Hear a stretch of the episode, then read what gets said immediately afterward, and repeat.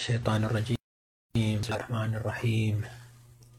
الحمد لله رب العالمين والصلاة والسلام على سيد الخلق أجمعين حبيب الله العالمين نجيب الله وصفيه وخيرته من خلقه أبي القاسم محمد صلى الله عليه وآله وعلى آله الطيبين الطاهرين.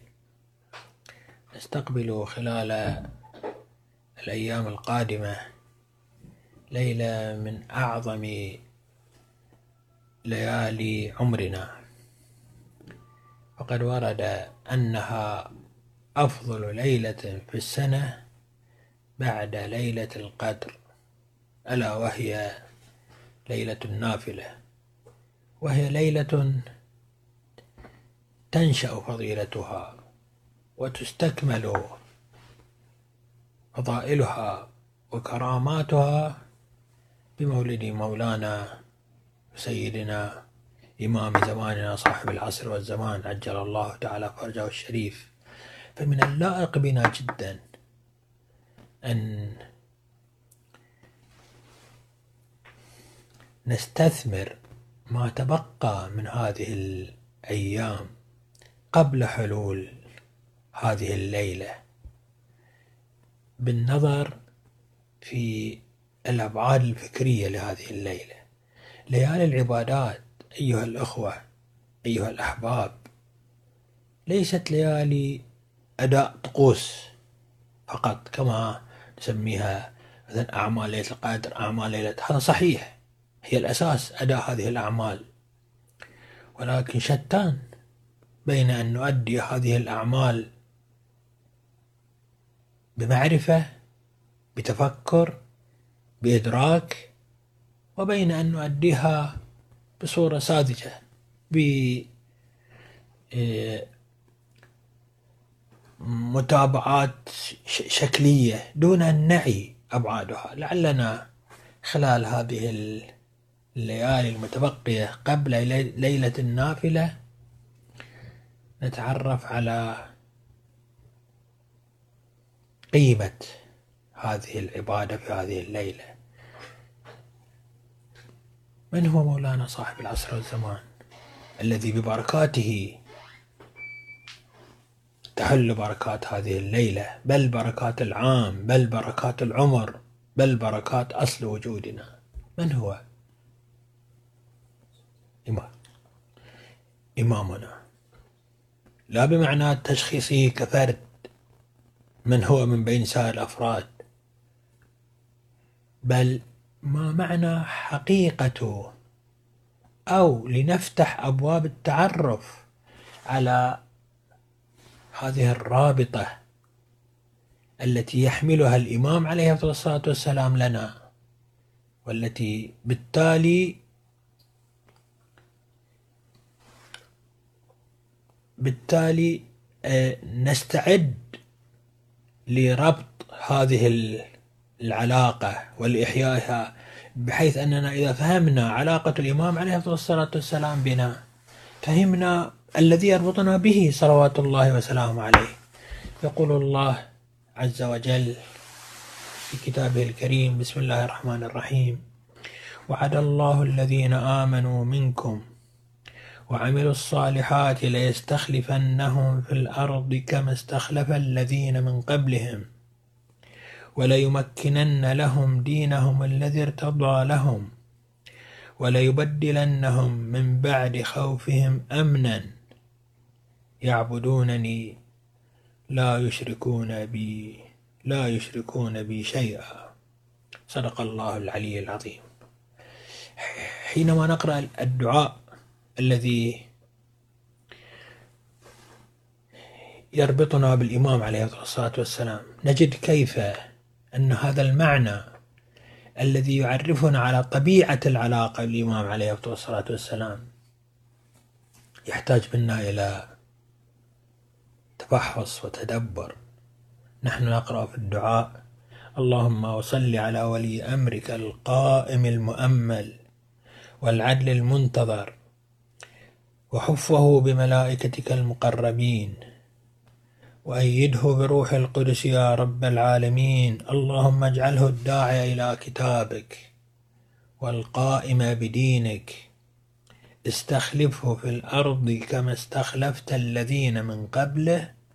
مكن له دينه الذي ارتضيته له. هذه العبارات تعطينا ما هو الأمل ما هي الحركة التي نتحرك من أجلها.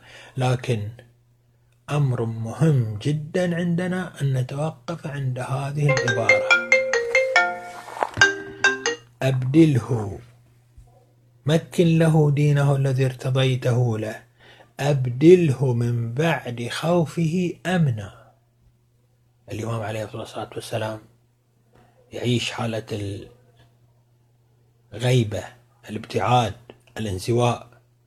أشبه ما يكون بحالة من حالات تجنب المواجهة الظاهرية مع أعدائه مع المتربصين به.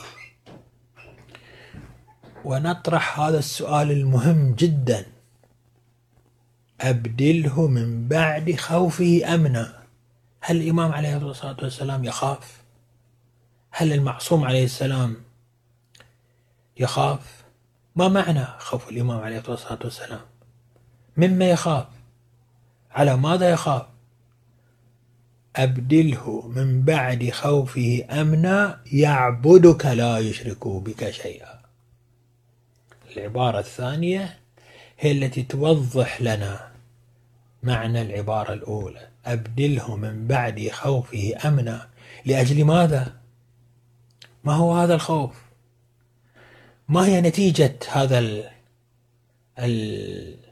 الارتفاع الخوف؟ لماذا نسأل الله أن يرفع الإمام عليه السلام الخوف؟ وعلى ماذا يخاف الإمام عليه الصلاة والسلام؟ وإذا ارتفع هذا الخوف ماذا يتحقق؟ ما الذي يخشى عليه الإمام عليه الصلاة والسلام؟ يعبدك لا يشرك بك شيئا. أول ما نتوقف أول نقطة نتوقف عندها في بحثنا هذا هو أنه على ماذا يخاف الإمام عليه الصلاة والسلام؟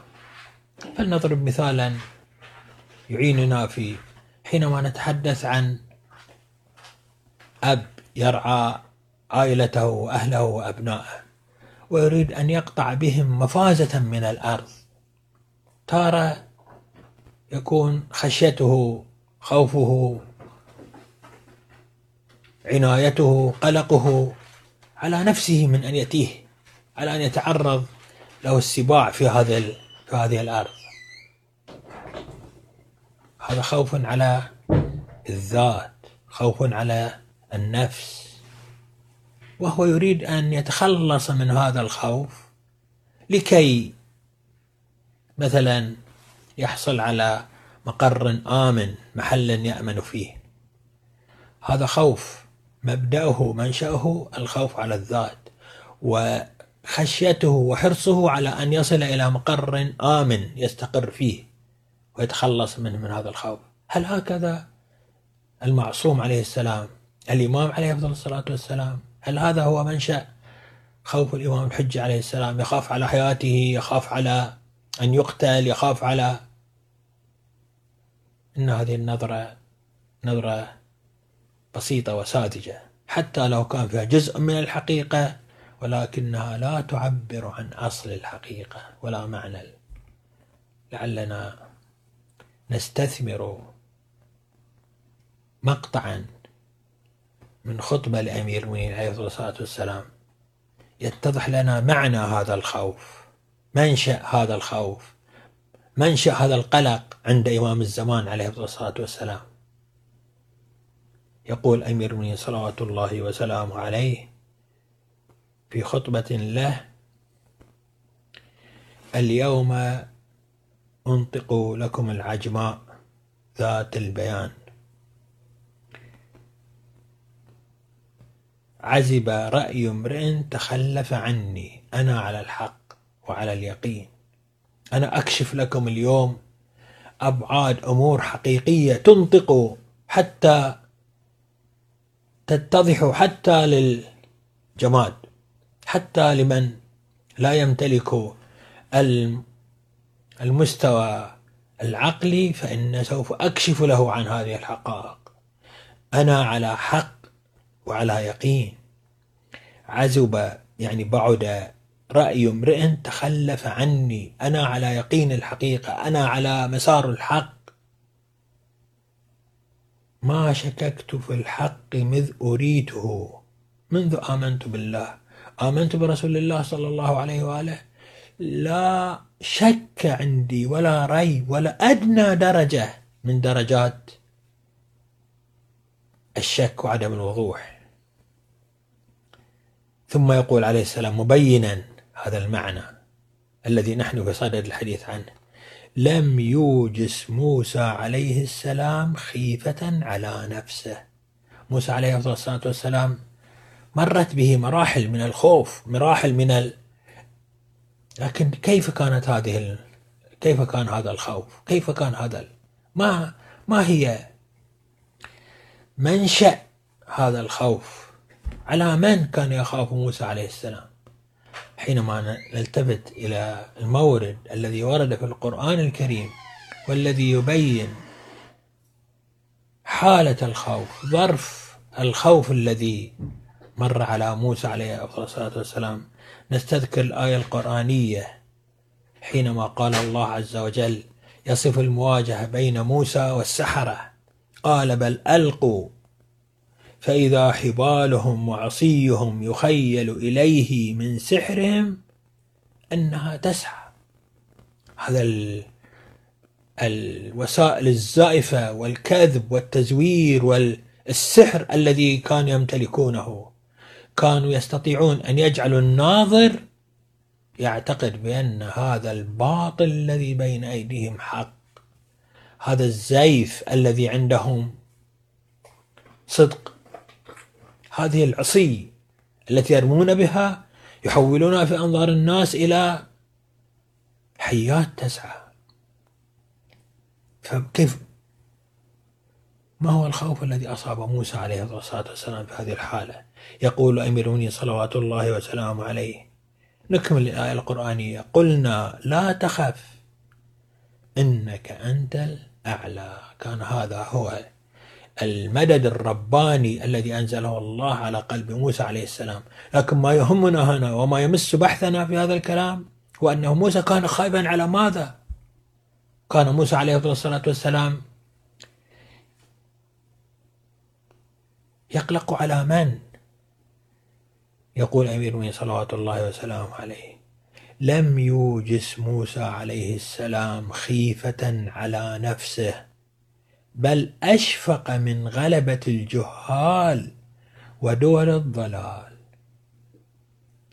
موسى عليه الصلاة والسلام أدرك بأن هذا الزيف الذي يمارسونه فإنه يغشي عيون الجهلة. والسذج ويتملك عليهم مشاعرهم. كان هذا هو منشأ خوف موسى عليه السلام. هو الخوف على بني إسرائيل على المؤمنين على من لديه رغبة في وصول الحق أن يقع هذا الزيف عائقا وحجابا أمام المسيرة التي كلف بها موسى وكلف بها الأنبياء وكلف بها المصطفى صلى الله عليه وآله وكلف بها سيدنا ومولانا الحجة بن حسن عليه السلام. وهي إخراج الناس من الضلال إلى النور من الظلام إلى النور. فلنستذكر ذلك المثال. ذلك الرجل الذي كان معه أهله وعياله. ليقطع بهم المفازة. هو يعرف الطريق. هو ليس خائفا على نفسه من أن يضل في الطريق. الطريق أمامه واضح كما يقول أمير المؤمنين صلوات الله وسلامه عليه. ولكنه يخشى على هؤلاء. يخشى على هؤلاء الأطفال. يخشى على هذا هذا هؤلاء الغير قادرين الذين لا يمتلكون مثل هذا أن يظلهم أن أن يعمي عيونهم أن يغشي أبصارهم. هذا الزيف وهذا الكذب. هذا هو الخوف الذي كان يعانيه موسى عليه الصلاة والسلام. الذي يتحدث عن أمير صلوات الله وسلامه عليه. هو هذا الخوف الذي يعيشه مولانا صاحب العصر والزمان صلوات الله وسلامه عليه. الخوف من أن يهيمن الجهل والفساد والجور والظلم والاستسلام والرضوخ على البشرية وعلى الناس. الإمام عليه الصلاة والسلام يعيش يوما بعد يوم لحظة بعد لحظة ما تمر به البشرية ما يمر به خلق الله وعيال الله وأحباب الله عز وجل. من هذه البلاءات بأنواعها من هذه الضلالات بأشكالها من هذه الفتن من هذه ال...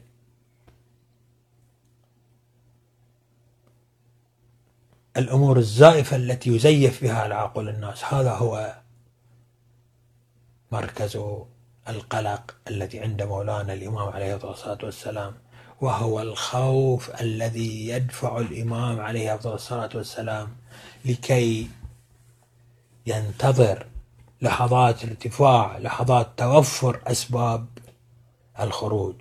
الإمام عليه الصلاة والسلام لو كان دوره في هذا العالم هو أن يمارس العبادة بنفسه لكان هذا الأمر قد تحقق. هو الإمام عليه الصلاة والسلام. لا يخشى عليه. ألم نسمع كلام أمير المؤمنين صلوات الله وسلامه عليه في خطبته؟ حينما يتحدث عن نفسه فيقول ما شككت في الحق مذ أريته. أمير الإسلام مرفوع عن كل حجب. الإمام المهدي عليه السلام مرفوعة أمامه كل حجب العبادة لله عز وجل. وإنما هو يريد أن يأخذ بأيدي البشرية لتكون معه ويخشى على الصالحين على من يمتلك أصالة الإيمان أن يغريه هذه الزوائف هذه الأمور الكاذبة مغريات إبليس وساوس الشياطين كذب الكذابين زيف المزيفين. أن يضل الناس عن البلوغ إلى هذه المرحلة. ما هي المرحلة؟ أبدله من بعد خوفه أمنا يعبدك لا يشرك بك شيئا. الإمام عليه الصلاة والسلام يريد أن يأخذ بأيدي البشرية إلى تحقق العبادة الكاملة. والعبارة الواردة في في الدعاء يعبدك لا يشرك بك شيئا. لكن علينا أن نفهم كيف يقوم الإمام عليه السلام بعبادة الله عز وجل. هل نتصور أن الإمام عليه الصلاة والسلام يعبد الله لا يشرك بها شيئا أن يؤدي الصلاة ويؤدي؟ فلنعلم أيها الأخوة أن الإمام عليه الصلاة والسلام حينما يتحدث الدعاء عن عبادته لله عز وجل ويتحدث عن رفع الإمام عليه أفضل الصلاة والسلام كل أشكال الأفكار الزائفة التي منعت الوجود منعت الخلق منعت العالم عن أن يدركوا عظمة الله عز وجل. ولمزيد من التوضيح في هذا الأمر نقرأ الآيات القرآنية التي تحدث عن موسى عليه الصلاة والسلام. يقول القرآن الكريم في سؤال الله سؤال موسى من الله عز وجل رب اشرح لي صدري ويسر لي أمري واحلل عقدة من لساني يفقه قولي واجعل لي وزيرا من أهلي هارون أخي اشدد به أزري. وأشركه في أمري كي نسبحك كثيرا ونذكرك كثيرا. موسى عليه السلام يريد أن يعطي الله هذه القوة اللسان الفصيح المكنة القدرة. وزيرا مثل نبي الله هارون. يكون معه درءا له درء معينا له. يريد هذه القدرات لكي يسبح الله كثيرا. يسبح الله كثيرا بمعنى أن موسى عليه السلام لا يتمكن من تسبيح الله مع وجود فرعون؟ موسى عليه السلام لا يغيب عنه ذكر الله عز وجل ولا تسبيح الله. ولكن تسبيح الأنبياء والأولياء هو ليس شأنا خاصا به. لا يتفرد الإمام عليه السلام بحمل هم نفسه وواقع نفسه. حتى نقول أنه لا يفقد أصلا هذا التسبيح. بل هو عليه السلام يرى أن بل أن الأنبياء صلوات الله وسلامه عليهم أجمعين. تسبيحهم لله عز وجل هو تحطيمهم للأفكار الزائفة التي تشكل عبئا فكريا على البشرية عبئا فكريا على الناس من معرفة الله عز وجل. موسى عليه السلام يريد أن يري الناس يري البشر عظمة الله وجلال الله عز وجل فيكون مسبحا. الأنبياء يسبحون الله عز وجل بمعنى يرفعون كل شبهة تعلق في ذهن الإنسان تمنعه عن المعرفة الحقيقية لعظمة الله عز وجل وعن الأفكار الخاطئة والمنحرفة. التي أودت إلى الشرك بالله عز وجل. الإمام الحجة عجل الله تعالى فرجه الشريف هو الذي على يديه ستتحطم وتتفتت وتزول زوالا ختاميا نهائيا كل أشكال الحجب التي تمنع الإنسان عن التسبيح الحقيقي لله عز وجل. ما أراده موسى عليه الصلاة والسلام وما أراده قبله. نوح وإبراهيم ولوط وهود وصالح وجميع الأنبياء وما وما أراده. الأنبياء الذين جاءوا بعد موسى عليه أفضل الصلاة والسلام. عيسى وخاتم الأنبياء رسول الله صلى الله عليه وآله. سوف يتحقق على يدي سيدنا ومولانا صاحب العصر والزمان. الذي سيرفع الله عز وجل به كل أشكال هذا الزيف كل أشكال هذا الخداع الخداع العقائدي الخداع الفكري الخداع الخلل الفقهي الخلل السلوكي الخلل الذي هو يشكل بمجموعه ركامات من الموانع ركامات من الحجب عن معرفة الله عز وجل. على يديه صلوات الله وسلامه عليه سيتحقق هذا الأمن. وأبدله من بعد خوفي أمنا. أي وأي أمن؟ عبادة الله بلا شرك. تنتفي أصول الإشراك. أي قوة في هذا الوجود مع الله عز وجل؟ أي عظمة في هذا الوجود مع الله عز وجل؟ كلها سوف تنهار على يد مولانا صاحب العصر والزمان وسنكتشف وسنرى إن شاء الله تعالى وسترى البشرية بأم عينها أنوار العظمة الإلهية والجلال الإلهي الذي سوف يتحقق إن شاء الله على يدي مولانا صاحب العصر والزمان. نسأل الله عز وجل ونحن في على بعد خطوات من ليلة مولده الشريف. نسأل الله عز وجل بجاهه ومقامه أن يجعلنا ممن يستنير بنور هدايته وممن يكون أهلا لأن يرفع عنا حجب التعرف على الله عز وجل والمعرفة بالله. وأن ينير هذه القلوب بنور الإيمان والطاعة والعمل الصالح إن شاء الله والحمد لله رب العالمين وصلى الله على محمد وآله الطاهرين.